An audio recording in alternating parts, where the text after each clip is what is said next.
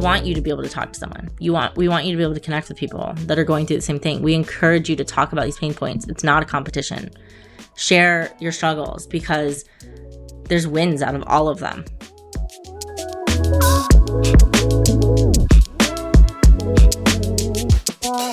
Hi, everyone. I'm Sid Charisse. And I'm David Bosher. And you're listening to Destroy the Hairdresser, the podcast, where we teach you to salon differently.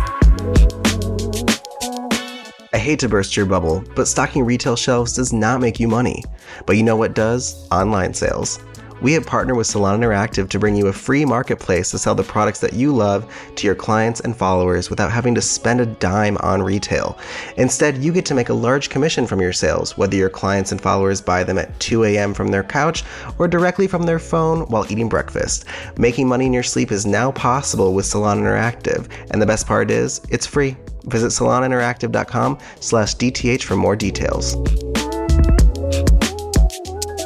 let us introduce you to one of our favorite product companies, Reverie. Reverie is hair care for all humans, no matter your hair type. Their clean and innovative formulas nurture the integrity of your hair for unrivaled results. Reverie is made intentionally in California, paying attention to detail at every stage of the process. Their mindfully sourced vegan ingredients and environmentally friendly packaging showcases their commitment to creating alchemy in a bottle. Reverie was created in 2011 by Garrett Markinson and continues to be a family owned and operated business to this day. Tap the link in the episode description to get connected with our friends over at Reverie.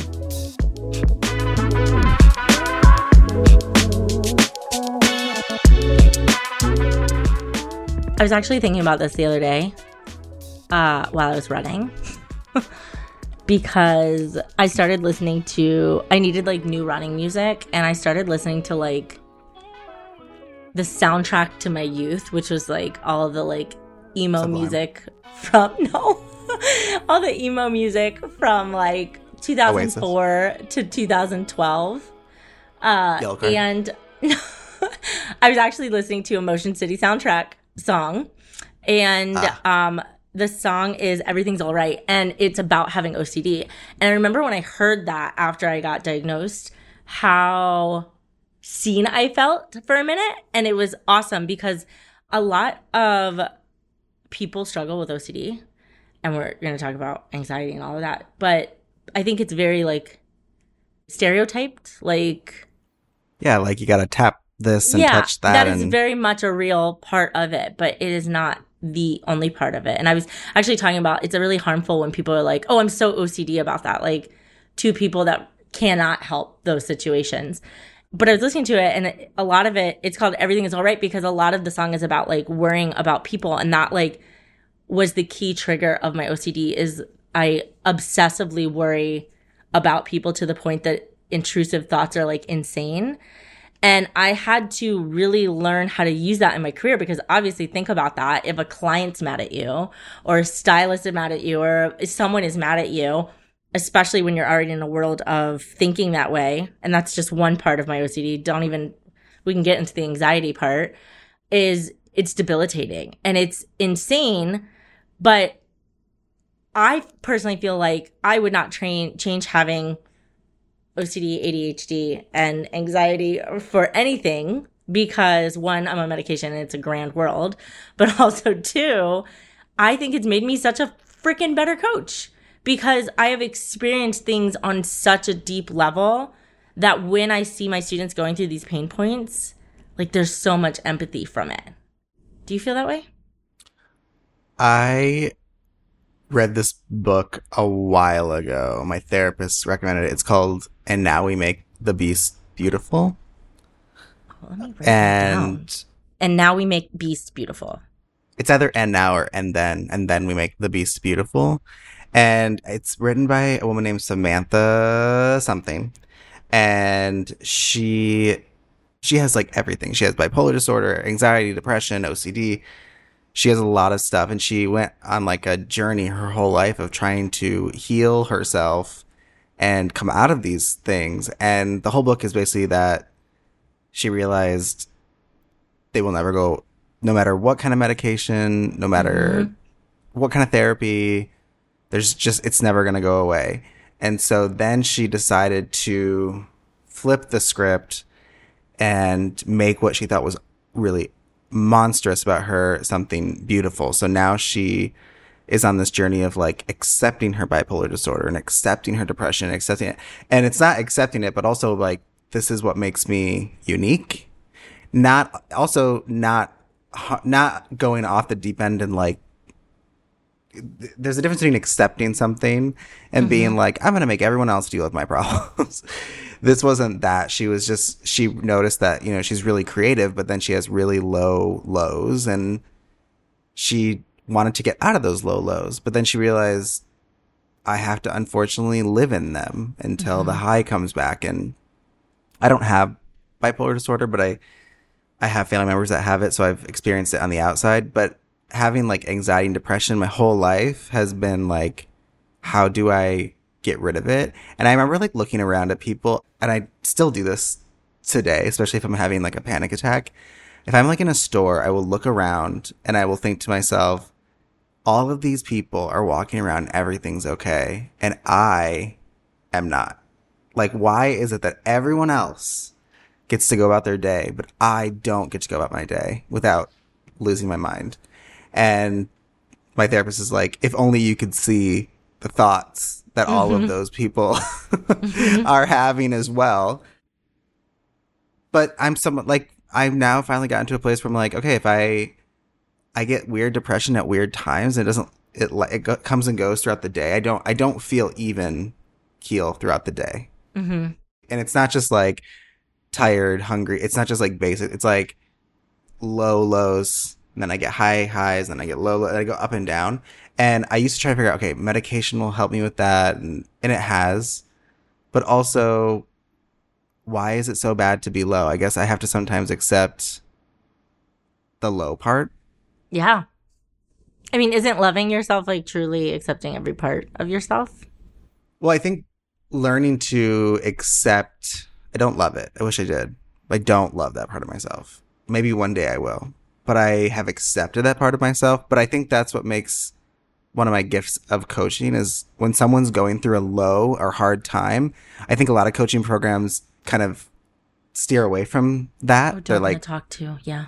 yeah, they're like, they don't want to get themselves into a situation where like, I think people assume when someone's feeling low, especially in a coaching program, like I have to solve the problem or they're going to sue me because what I told them didn't work. You know, it's like it did work, but like this person's having a moment. And I think having anxiety and depression, I can talk to someone, even if they don't have anxiety or depression, people still experience lows. Mm-hmm. And I can sit there with them and be like, yeah, I know what this feels like. Let's get the popcorn. Let's chill here. And it's a phase and we're going to sit here together. And I'm not uncomfortable by it because I've been in it. And I think having those moments has removed any kind of fear of anyone else having that moment, especially in coaching. My business is going under. We're not making any money. We're having the slowest month we've ever had. And it's like, okay, I know what this feels like. I Yeah. I know what this feels like. I've been there emotionally, but I also know it doesn't last. I also know it's only 10% true. Mm-hmm. There's a huge I- illusion. I think that's something I've had to learn too is like your anxiety and depression are real, but the stuff and same with you, I'm sure with the OCD, like Oh, the yeah. thoughts. The intrusive there's a little bit of tr- there's a little bit of truth in it. That's what fuels. Mm-hmm. For example, if you worry about people and they don't call you back, you've done it to me where like you're I'm like, like, "Are I you just assume dead?" you're dead, Yeah. and you joke about it, but I think you actually might yeah. think There's I've truth died. in that. Yeah. so there's a little 10% truth, which is I haven't called you. That is true. But then the 90% is that I've been killed. Yeah. And I think that when we, I think the fact that you battle that, I battle my stuff, all of our coaches battle their own stuff, and everyone out there battles their own demons. I think it's kind of dangerous to be like, I want to get to a place where I'm, have no mental health issues. Yeah. Am I the only person that thought that? Is No. everyone out there? Okay. You're I'm not. like, maybe, maybe I'm saying this and everyone's like, yeah, David, we all know we have to accept our mental health. And I'm like, like, did, uh, no, does I think it's part of the process too. I think a lot of people suffer because they haven't, they can't accept that, that it's not going away. And I think that was the most aha moment for me talking to my therapist and coach. And we actually suggest everybody. I mean, obviously we talk to hairstylists, get a but therapist? everybody in the world, like if you can, you know, there's so many options financially, even without insurance, to speak to someone. So many communities, especially for our LGBTQIAS plus communities, like there are resources where you can go and talk to people and connect. And I think that's that's the thing that you have to do. But I remember my my coach telling me you keep talking about it like something you do. Cause I would come to her and be like, I'm feeling this way. What do I do? I was like constantly searching obsessively for an answer to solve the problem. And she finally just looked at me and was like, she got it. She was like, you know, it's never going to go away. And I kind of just stared at her back like, what the hell are you talking about? Crazy? Like, yes, it has to go away. I'm going to do the proactive thing. You're like, I'm there's gonna- something wrong. So Yeah. now it can be I'm gonna corrected. I'm gonna be on my best behavior. I'm gonna think emotion with emotional intelligence. I'm gonna do all these things, right? Like all the stuff that we teach our students. But I would feel so much guilt when I messed up or if I like did something wrong. And I think that's why we try to be vulnerable about our mental health and be, not being perfect because I think there's an illusion of like if you are successful, you have to be perfect. And I actually think I think it's the opposite. I think it's absolutely the opposite. I But I remember- who's successful is a giant hot mess. You know what I think makes success? And it's not even money. I think it's being consistent in whatever you do. That's it. I'm consistently anxious. And showing up. That's it. I'm Even if you show up with anxiety and you're standing there, if you're consistent, I think that's the thing that people look for is consistency creates safety, right? So like especially in a business, if someone is consistent about something, there's a security about it. Even if you're consistently toxic. Think about that. Like toxic salons that it is abusive. There's a security in it. there's a security in it because it's like you know what to expect and that's even like the like that's the It's the same with relationships. yeah people will stay in toxic relationships because they're like oh well i know how this fight's gonna go I've handled And it. that- I got it. Yeah. that's easier taking that on is easier than going out and finding someone new the podcast is really talking about the benefits of mental health issues. And I want to be clear, like, I know there are people out there that suffer tremendously more than me and Sid with their mental health. And we're not saying that people should not seek help and solutions to problems. But I also think that people out there that are like, there's something wrong with me, I have to change it. It's no different than like you and I growing up gay and having the same thought yeah they're not comparable. I wouldn't compare mental health issues with being gay, but there's it's like, okay, I'm gay. Society's already telling me that's wrong. Now Yeah. I have anxiety, so now I'm freaking out for no reason. Society society's telling me that's wrong. I have depression. I'm supposed to be able to work 24 hours a day.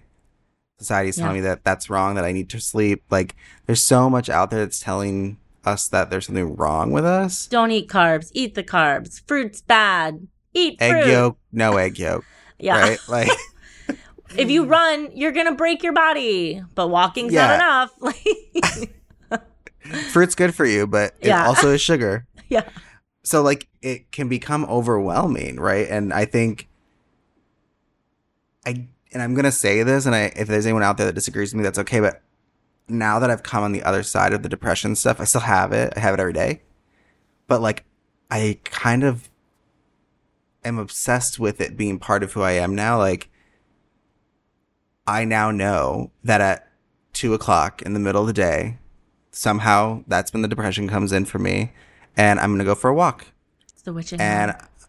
It's the witching hour for me.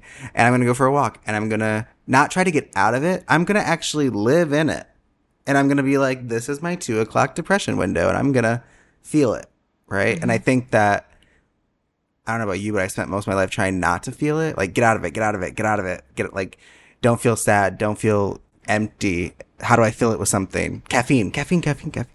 Yeah. right? And it's like, I think that even though it's been a struggle, I don't think we would have created Destroy the Hairdresser without hmm the depression, anxiety, and the OCD. I, I really don't think yeah, I don't I don't think it would have happened because I think we would have been satisfied with life on a on a very basic level. We wouldn't have needed something to yeah. work on and grow. I think that's like I said in the beginning of like that empathy. When you have an industry that we're very in love with suffering, you can empathize what suffering feels like, even if it's your own version of suffering. And I think to be able to resonate with that and just be able to talk to people and just be heard, I think is so powerful, which is why we don't do things traditionally as a coaching company. We want you to be able to talk to someone. You want we want you to be able to connect with people that are going through the same thing. We encourage you to talk about these pain points. It's not a competition. Share your struggles because there's wins out of all of them. Someone will share their struggle and now that other person just learned from something that they haven't experienced, but they're not going to do it. And then that person will mess up and share it. And my favorite thing to do as a coach is when someone's like, I freaked out at my stylist and I'm like, great, you did. And what? Like, you know, there's no point in shaming. It's like, what did you get out of that? Well, I got this. Like, sometimes we get in a deeper conversation about how they were feeling and what they were doing and what they got out of it and, and what led up to that moment. And instead of just being like, oh, that's bad or good, it's black and white. Like, no, there's gray in there. Let's talk about that.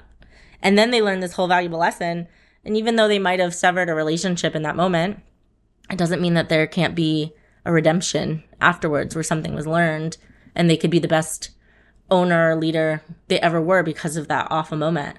That's why we talk about non-competes a lot, but not, that's why I can't stand them because it's like, can you imagine like being punished for who you were at 20 years old and making a mistake and not being able to ever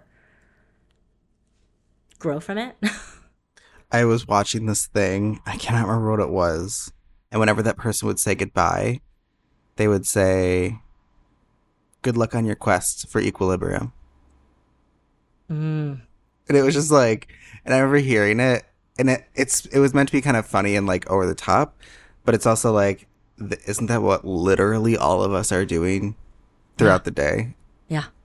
we're trying to make more money we're trying to get the we're trying to eat we're trying to find a relationship we're we're just on a quest for this like equilibrium and What's funny is I don't think we ever actually get it. you know Because think I I, if, I want everyone listening, and even you and I right now, i'm to imagine listening like I'm all ears I think about where we are in this moment, and I flash back to 2016 when we were living in Brooklyn, scrounging up dollars to feed each other, had this dream of creating this company, and this was everything, if not more, that we could have imagined what this company could have turned into.